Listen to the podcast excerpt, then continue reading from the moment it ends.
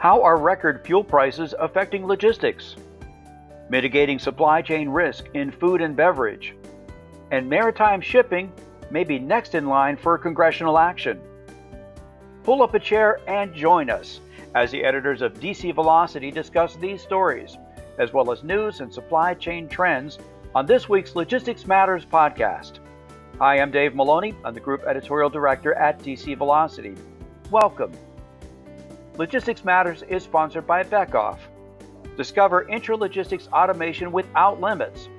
Beckhoff offers a complete, ultra compact motion control system for automated material handling equipment, including a range of space saving motor and drive solutions for BLDC, MDR, servo technology, and more. Make your move to better motion control by visiting beckhoff.com/slash intralogistics. As usual, our DC Velocity senior editors Ben Ames and Victoria Kickham will be along to provide their insights into the top stories of this week. But to begin today, fuel prices just continue to rise, adding to the cost of transporting all the products that we use every day. Is there any end in sight?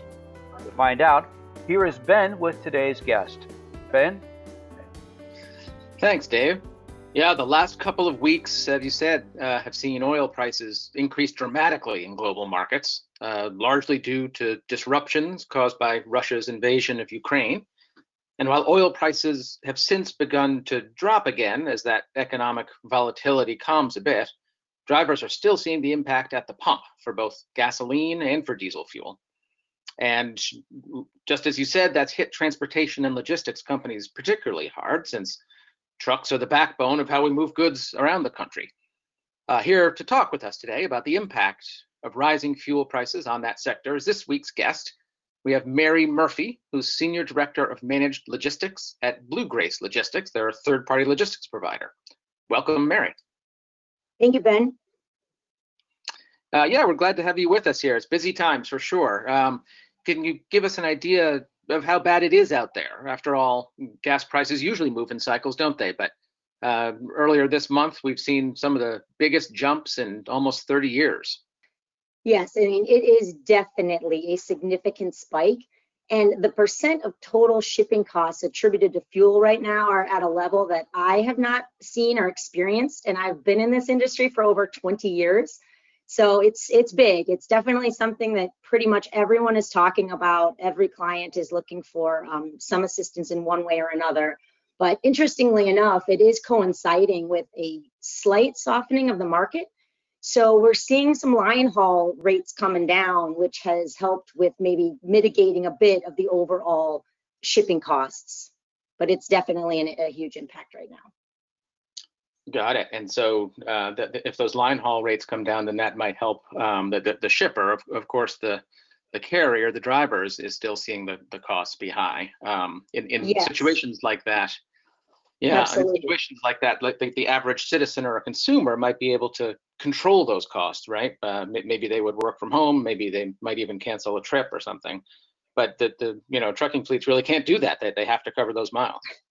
Yeah, that's correct. They they do. And while some of the larger carriers, they might have the ability to purchase in advance, some of them might keep tanks on site and are able to hedge risks that way. Um, the smaller providers, and those are the those are the carriers that make up the bulk of our trucks on the road.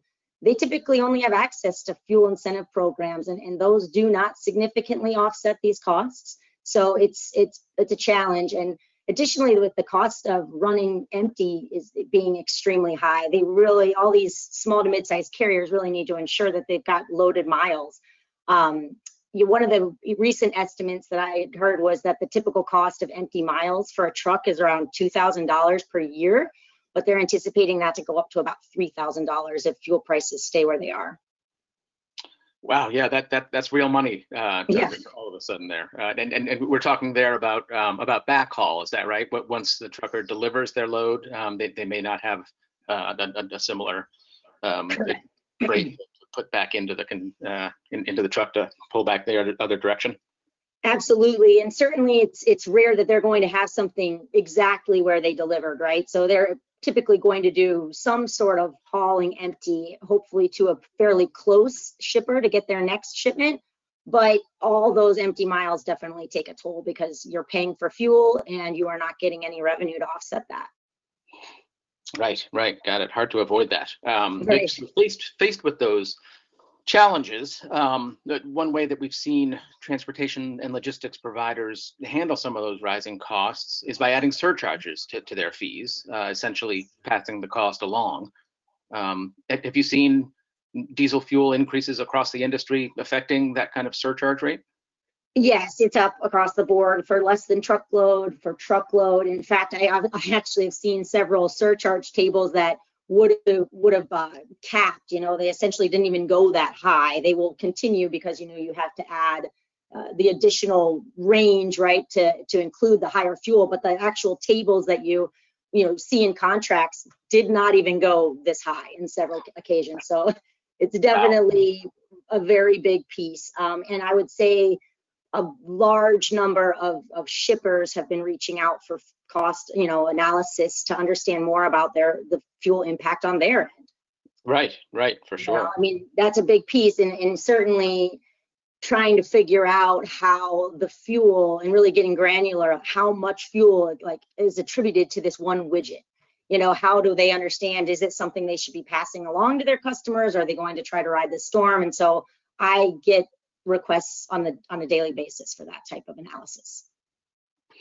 Yeah, they're they're really getting pinched there, it seems. Uh, and Right. and to make matters worse, um, you, you mentioned another interesting point uh, that that rising oil prices can also actually make prices tick up for end consumers uh, for any product that uses petroleum as one of the ingredients. They they use um, you know by- byproducts to make these things, and apparently that includes uh, everyday stuff like sneakers and lotions and candles and trash bags. It- it- That's also uh, affecting some of this.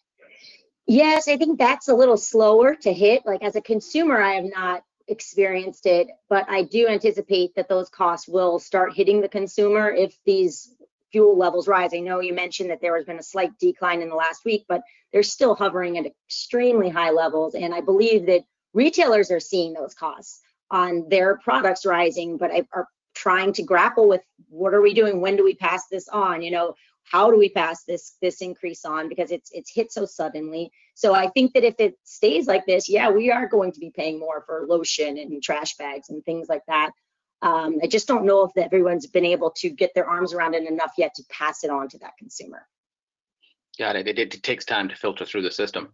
yeah just like our you know i'm sure all of us experience when you go to the grocery store now and supply chain costs it, it took a while for the bottleneck in supply chain to, to hit us as end consumers but i've seen it now pretty much everywhere Yep, for sure. And and as, as a 3PL um, at, at Blue Grace, there, you- you're really sort of in the middle and and uh, having conversations um, with with both the shippers and with the truckers, the carriers. Um, and I know you mentioned that that you're getting you know calls on a daily basis to to look for solutions. But what sort of answers are are you giving them? Well, you know, on the carrier side, the big one is reducing the deadhead miles, as we already discussed, and, and the cost of moving an empty truck. So that's our focus for our carrier base is to keep them running and to keep them full. As far as clients, I would say they're now looking at a lot more optimization analyses too. They're more willing to hold on to shipments to increase their density or maybe making a larger window for shipping, getting something ready a couple days in advance and trying to fill a truck. And that is in particular for those that don't typically use the entirety of a truck, or maybe even if you're shipping less than truckload, only a couple of pallets, they're holding on to those pallets to create a denser load um, and, and reduce their overall cost. Because once they can get, what that again, especially for LTL, it's a percent of the line haul. So you want to get more shipped at a time. So we are definitely doing a lot of these types of analysis for our customers right now. I think the other thing all these shippers are looking at doing is passing it on to all of us. So uh, those are basically the ways they're looking to offset these rising costs. Got it. Yeah, th those dominoes, uh, they, they just keep on tipping over and, uh, and, it, and it- it all filters through the system. Uh, Mary, we, we really appreciate your spending some time to, to talk us through some of these issues this week. Thank you. I really enjoyed it. Our guest today has been Mary Murphy from Blue Grace Logistics. Back to you, Dave. Thank you, Mary and Ben. Now let's take a look at some of the other supply chain news from the week. And Victoria, you wrote this week about a new report from the food industry that discusses their major supply chain concerns. Can you tell us more? Sure. Yeah. So um, executives in the food and beverage industry are really stepping up their efforts to uh, mitigate supply chain risks following, you know, it's really two years of delays and disruptions to uh, business operations. And that's according to a report from the advisory firm Mazars. Um, this report is called the Annual Food and Beverage Industry Outlook for the United States. And it actually covers a wide range of issues pertinent to food and beverage. That includes things like sales trends, changing consumer buying habits, um, consolidation and acquisition, acquisitions in the industry. But what stood out for me is that supply chain issues have risen to the top of the industry of industry leaders' concerns. More than half, I think it was about 54% of survey respondents said their top industry concerns this year are shipping costs, container costs, and or un other unexpected fees at ports. Some other concerns included rising commodity costs, the need for supply chain improvements, delays due to shipping congestion, and truck driver availability. Now, these are all um, issues we talk about regularly from an overall logistics and supply chain perspective, but I think it's interesting to see how they're affecting specific industries, especially the food supply chain, which is, of course, important to all of us. Right, it certainly is. Um, Victoria, did the report mention any strategies that the food industry is using to address these problems? Uh, yes, and these are familiar uh, tactics and terms as well. So, to combat the uh, unpredictability they're experiencing and better manage risks and costs, 41% uh, of the respondents said they're making strategic investments in supply chain diversification, and 45% said they plan they plan to um, increase their number of suppliers this year. Um, they also said they plan to source more domestically and seek alternative products to um, address all of these problems we're talking about. The survey also asked how companies will prioritize supply chain improvements, and respondents said they'll focus on the cost of goods, followed by product delivery time, uh, knowledge and information sharing, and food safety issues. And that last one is really important in this industry, of course, because um, you know delays and disruptions can lead to um, you know loss of income, but also, you know, due to spoilage, but it's also a, a, health and safety concern. So, like we've said over and over again the past two years, um, logistics and supply chain has really taken on a much higher profile and is something companies across so many industries are paying more attention to these days. Yeah, certainly is. Thanks, Victoria.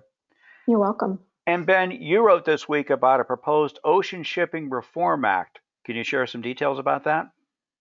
That's right. We've been talking about some uh, some challenges really uh, in, in a lot of parts of the industry, but uh, thankfully we can now talk a little bit about some efforts to find some solutions. Uh, we've been covering Washington a lot this year, and that's because Congress has found a way to pass several significant acts affecting the logistics sector, in spite of the partisan, you know, bickering and resentment that usually gums these things up. Uh, one, of course, was the infrastructure bill in 2021 uh, and another was the Postal Service Reform Bill just earlier this month. And now we have a third logistics area bill uh, that appears destined for success. You always have to be careful saying that with federal politics, but this one has lots of supporters. I'm talking about the Ocean Shipping Reform Act, which on uh, Tuesday this week passed a vote in a Senate committee, and it's now due uh, to come before the full Senate for a vote. Since it's already passed the House uh, at the end of last year, it would then be reconciled with that previous version, and then it would head to the White House, where President Biden has said he supports it. So uh, when you add all that up, it could take effect as soon as this spring. Uh, the, what it would do, uh, the bill is an attempt to fix some of the big container backups at the maritime ports that have contributed to some of the supply chain problems we talk about. The supporters of the bill say that it would keep US exports more viable in foreign markets by preventing what they call unfair ocean carrier practices. And what they mean by that is, um, in their words, exorbitant freight rates, uh, declined booking requests, unreasonable freight and demurrage and detention charges. So it would control those things by strengthening the Federal Maritime Commission uh, ability to have oversight and enforcement. As a reminder, uh, I had to look this up myself, but the FMC defines itself as an independent federal agency and they're responsible for regulating a U.S. international ocean transportation system in order to benefit U.S. exporters, importers, and consumers. Well, Ben, this all sounds like it could be a real solution to the port congestion problem and other maritime issues we've been reporting on. Is there anybody opposed to this approach? I'm glad you asked. Uh, the answer is, of course, uh, there is some resistance, and that comes uh, particularly from the ocean carrier trade group, uh, the World Shipping Council. Now, of course, they represent those ocean carriers who may be headed for stricter oversight, so maybe it's not surprising that they oppose it. Uh, but they do make some uh, strong points. First, they say that the container shipping industry is not as uncompetitive or monopolistic as some of the supporters say. And secondly, they say that the bill would do nothing to address some of the root causes of our supply chain congestion on the land side. So the group pointed out that Americans, uh, consumers that is, continue to import goods at record levels, uh, so much so that the US ports and the landside logistics workforce is just unable to process all that cargo at once. And they say that the ocean carriers, meanwhile, have deployed all the ships they have, but the log jams on land are what's keeping the vessels stuck outside US ports. So you can see there's some finger pointing going on. But there's so much bipartisan support for the reform bill that it looks to be on really strong footing for that upcoming Senate vote. On the industry and business side, uh, for example, it has some support from groups like the Agricultural Transportation Coalition and the American Apparel and Footwear Association, and in Congress, it has the support of a group in the House of Representatives that's called the Problem Solvers Caucus. Uh, that's a bipartisan group that says it gets behind ideas that appeal to the broad spectrum of the American people. So, uh, you know, a lot of moving parts here to track, but uh, best we can tell, it looks to be sailing toward uh, probable success. Right. Uh, sailing is right. So we'll keep an eye on how the legislation progresses through Congress. Thanks, Ben. We sure will. We encourage listeners to go to dcvelocity.com for more on these and other supply chain stories, and be sure to check out the podcast notes section for some direct links on the topics that we discussed today. And our thanks again to Mary Murphy of Blue Grace Logistics for being our guest today. We welcome your comments on this topic and our other stories. You can email us at podcast at dcvelocity.com. We also encourage you to subscribe to Logistics Matters at your favorite podcast platform. Our new episodes are uploaded on Fridays. And speaking of subscribing, we encourage you to check out our new sister podcast series, Supply Chain in the Fast Lane. It is co-produced by the Council of Supply Chain Management Professionals and Supply Chain Quarterly. The initial series looks at the state of logistics. This past Tuesday, we discussed the parcel industry. Next Tuesday, we'll be looking at the trucking market. Subscribe to Supply Chain in the Fast Lane wherever you get your podcast, and be sure to catch the past episodes. And a reminder that Logistics Matters is sponsored by Beckhoff. Discover intralogistics automation without limits. Beckhoff offers a complete ultra compact motion control system for automated material handling equipment, including a range of space saving motor and drive solutions for BLDC, MDR, servo technology, and more. Make your move to better motion control by visiting beckhoff.com slash intralogistics. Next week, our entire staff will be in full force at Modex in Atlanta, so we're taking a week off from this podcast and be sure to join us again in two weeks. Until then, please stay well and have a great week.